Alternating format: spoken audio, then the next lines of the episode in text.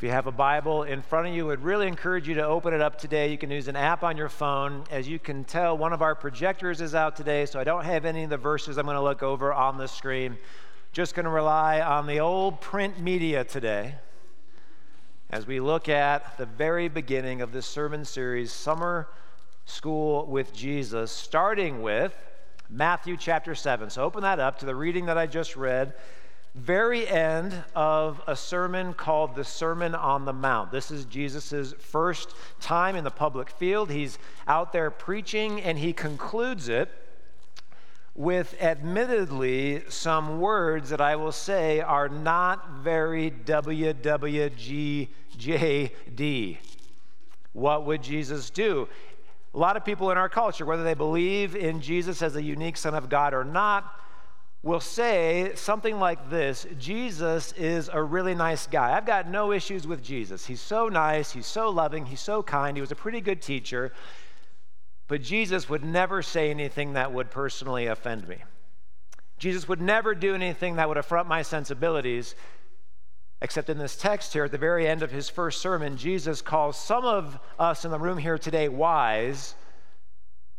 And the very next moment, he calls some of us in the room here today, or if you're watching from home, he calls us fools. Not nice. I want to be one of the wise people. I don't want to be one of the foolish people, and yet it's right in front of our faces. He says, if you don't do what I tell you to do, if you base your worldview, if you base your morality, if you have anything in your life that you're building a foundation on that's not my words, it's not of God, you are a fool. Ouch, we might say today to Jesus. Now, the Apostle Paul, in his letter to Colossians, the city in Colossae, the church there, he says something very similar. He equally warns us against this. Jump with me to Colossians chapter 2, starting with verse 6. He writes, "Therefore, as you receive Christ Jesus the Lord, so walk in him." And the Greek word here, this is more than just like taking a stroll with Jesus. It's more like military in nature. It's walking step by step in with like a column. As you're walking down the road, think rabbi and student. When a rabbi in those days was walking down the road, he would often be teaching. And if you were a good student, a good pupil, you'd want to walk right with that rabbi so you wouldn't miss a word. This is what the Apostle Paul is saying, is walk that way with Jesus. And he introduces us to another metaphor. Got all kinds of metaphors today. He says, be rooted and built up in Jesus. And this reminds me of when I was in New Orleans, 2006, right after Hurricane Katrina. We were walking down in the Third Ward. We were there for some cleanup, and we're walking down there, and we saw building after building just completely obliterated, just destroyed. But right next to the rubble was an ancient, 250-year-old oak tree, and while the leaves were ripped off, the limbs were broken, that oak tree was so firmly rooted in the ground that nothing could shake it, nothing could take it out of the ground, not even the powerful force of Hurricane Katrina. This is the type of rootedness that Paul wants us to get into our head, that Jesus Christ, his teachings, are so fundamentally important that everything should be built on top of Christ. And he says, be rooted, built up in him, established in the faith, just as you were taught. Just as you learned when you were in Sunday school, when you were in church and you heard some sermons, when you were studying your scripture, just as you were taught. That's the positive side. But then he quickly turns and gives us like a negative version of his teaching. He says, see to it that no one takes you captive by philosophy and empty deceit. Now, for the first hearers, those in Colossae who were the very first to hear Paul's readings, this would have made a lot more sense perhaps to them than it does to us. In those days, there were two types of philosophy schools of thought. There was Epicureanism and there was Stoicism. I'm not going to get into what those mean, except this. They were held on very high regard, the philosophers themselves. And what they said really carried weight in society. It impacted the culture. It's kind of like if you're watching the news and some scientist or some person is on the news and they're telling you some facts, and then you see that person went to MIT or they went to Harvard or they went to Yale. All of a sudden you go, oh, well, I better listen. This guy's pretty smart, right? These are the philosophers of the day. They carried a lot of weight. They carried a lot of sway. Paul says, look, as smart as they are, as well-spoken as they are, if what they're teaching you is contrary to the word of God, if it's contrary to the teachings of Christ, have nothing to do with them. Be careful of them. And then he says in verse 8, be careful of human tradition. And this is kind of a ding of the religious leaders at the time. There were many religious leaders, Pharisees, Sadducees, who had converted to Christianity, but they had a really hard time letting go of their law that they had developed as Jews. So there were 613 moral laws in the Mosaic Old Testament. They had added another 1,000 or so laws based on human tradition, had nothing to do with the Word of God. And Paul is saying, look, be careful of that human tradition. If it's not from Jesus Christ, if it's not from the Word of God, be careful. He's warning us against them. And also in verse 8, he says, see to it that no one takes you captive according to the elemental spirits of the world and not according to Christ. Elemental spirits of the world. Another way you can translate this is elemental principles of the world. In the German, this is the Zeitgeist. This is the culture in which we live, the cultural soup that we're surrounded by, the shows that you watch on TV, the news that you bring into your head, the songs that you listen to, the academic thinking of the day at the university and the schools that you go to. What is it in our culture that the culture is pushing on us, forcing us to view and to think about, and is infiltrating our thoughts that is contrary to the Word of God, that is not based on the teachings of Jesus Christ, but based on the whims of the culture? This is what the Apostle Paul is warning us against, that if you don't, again, build your foundation, your worldview, your morality on the teachings of Jesus Christ, you are, according to Jesus himself, foolish, because it's going to lead you down a path of destruction. It leads to no good. It's a dead end. So then what was Jesus teaching? If you go back with me, we'll flip back to Matthew chapter 7. Again, he has just had this incredible sermon. It's called the Sermon on the Mount, where Jesus spends several minutes unpacking morality according to a Christian lens, according to a spiritual lens. And he says, starting with chapter 5, verse 21, he says this, "You have heard that it was said to those of old, 'You shall not murder,' and whoever murders will be liable to judgment. But I say to you that everyone who is angry with his brother will be liable to judgment." Anybody in the room ever been angry before? Thank you for being honest. John was honest. Nobody else was. Oh, thank you. Yes, you can be honest.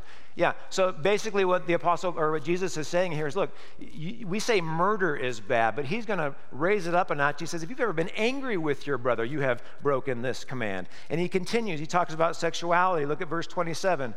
"You have heard that it was said, 'You shall not commit adultery.'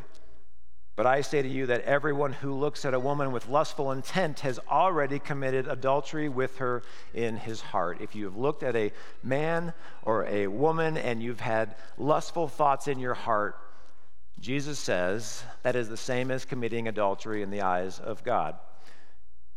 He talks about divorce. "It is also said, 'Whoever divorces his wife, let him give her a certificate of divorce.' But I say to you that everyone who divorces his wife, except on the grounds of sexual immorality, makes her commit adultery.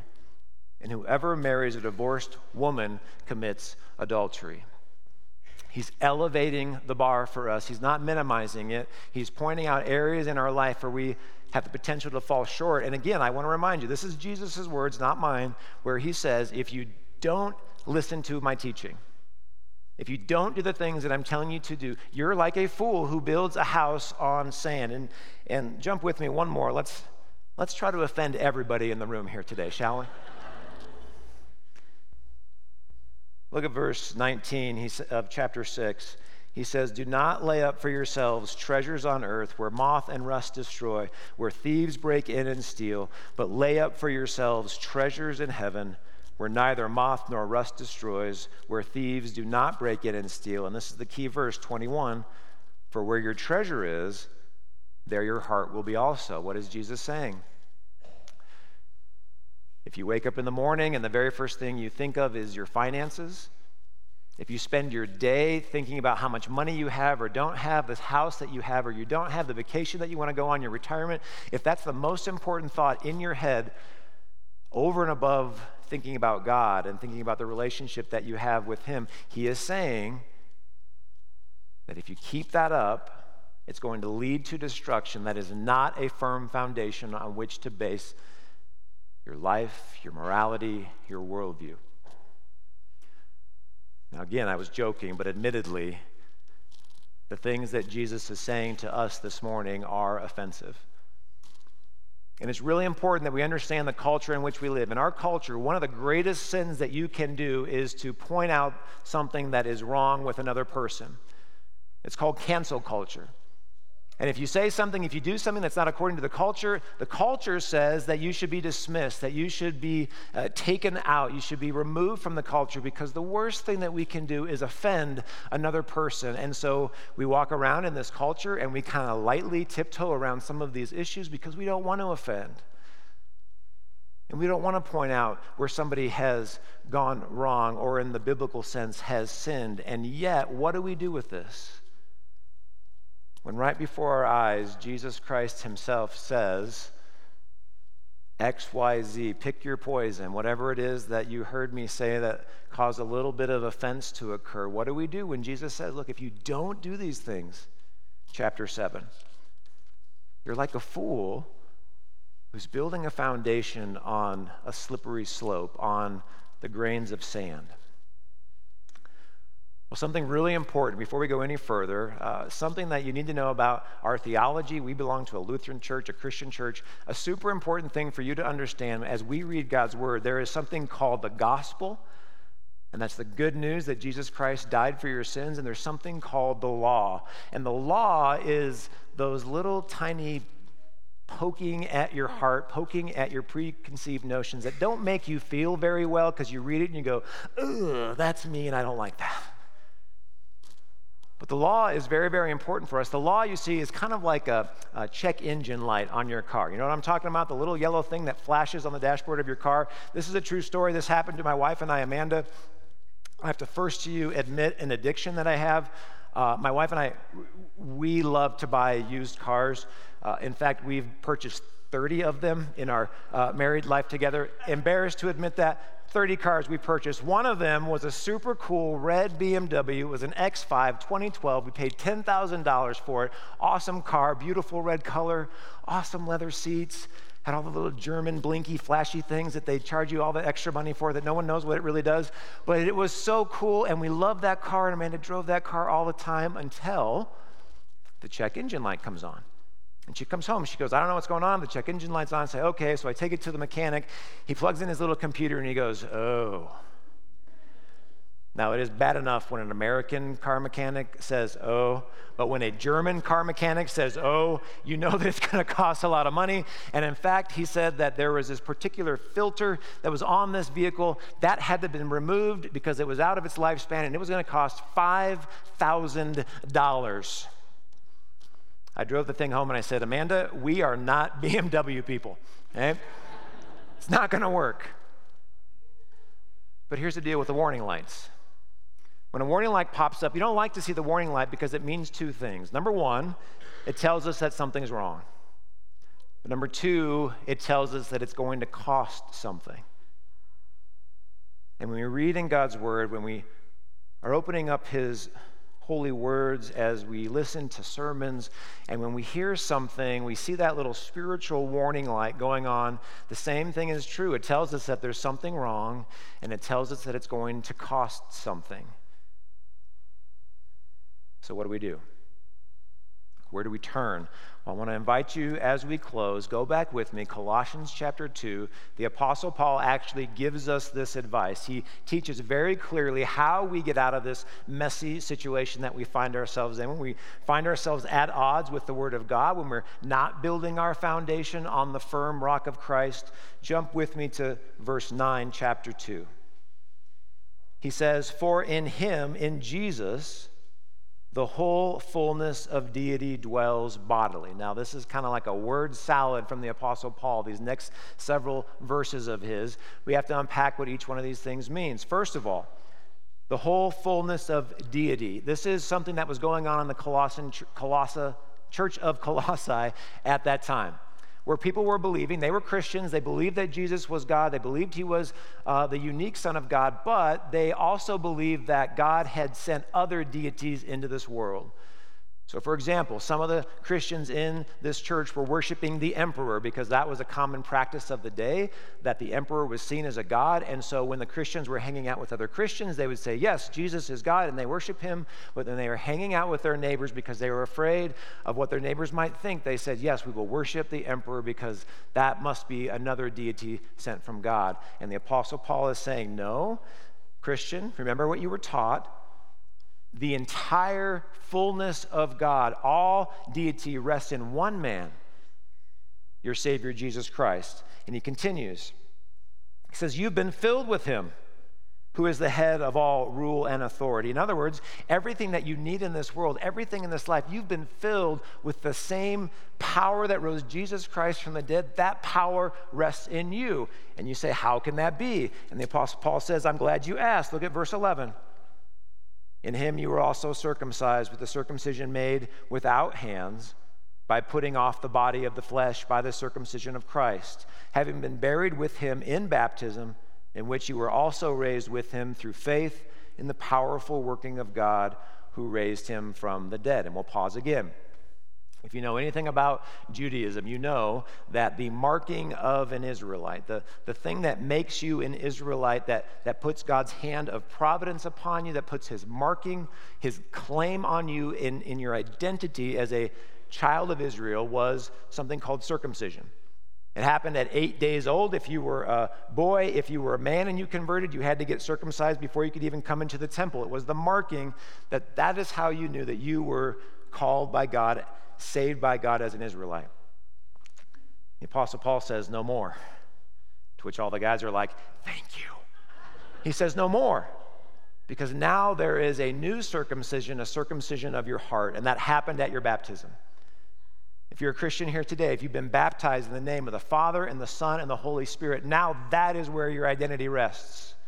Not male, not female, not black, not white, none of the labels that we put on ourselves today. It starts with, and the basis point, the foundation of your identity is secured and sealed in your baptism. You've been made new. You've been washed. You've been clean. And that is what makes you you. None of those other things. Your baptism in the name of Jesus. That's number two. Then here's the linchpin. Here's the key. Look at verse 13. He says, and you who were dead in your trespasses, in your sin, in the uncircumcision of your flesh, God made alive together with him, with Jesus, having forgiven us all our sin by canceling the record of debt that stood against us with its legal demands. This he set aside, nailing it to the cross. See, what Jesus has done for us is not only has he given you a new identity, but every time that you fall short of his holy words, every time that you build your foundation on something other than his word, every time you sin against him, the only thing you have to do, and in a second this happens, in an instant, is you turn to Jesus Christ and you say, Jesus, I'm sorry. I've tried and I failed again. Jesus, I'm sorry. Would you help me build my life on your sure foundation? Would you help me pick me up off the ground, Jesus, again and again and again? And the second you do that, you see Jesus so willingly forgives you. He wraps his arms around you. He brings you near to himself because it's you that Jesus Christ went to the cross for. And he forgave you, and it's kind of like this. I think this is a great analogy. It's like you go to court for something that you do, and the judge finds you guilty, but instead of sending you to jail, the judge gets down off of his bench, and he goes to jail for you. This is the gift that you have in Jesus Christ, your Savior. So these next several weeks, we're going to be spending time at the feet of the great teacher, Jesus. And again, because we live in a culture that is so easily offended and actually tries to get us not to point offense, to not try to change, I want to invite you into something, especially if you're a newer Christian. If this is something that is new to you, coming and exploring Christianity, I want to invite you to do this. if you hear something as you're reading God's word, as you're hearing the pastors preach, if you hear something that causes offense, don't leave us, because that's what the culture wants you to do. Instead, I want to invite you to look to the one who had nails put into his wrists and to his feet, who was lifted up on a cross, who was willing to give his life for you. He died for you. Look to Jesus and see how Jesus might be weaving a tapestry of faith into your heart so that you can, along with all the saints, receive this message of the kingdom of God over and over and over again. Oh, I pray that you will do that as we together sit at the feet of Jesus. In the name of the Father, and the Son, and the Holy Spirit. Amen.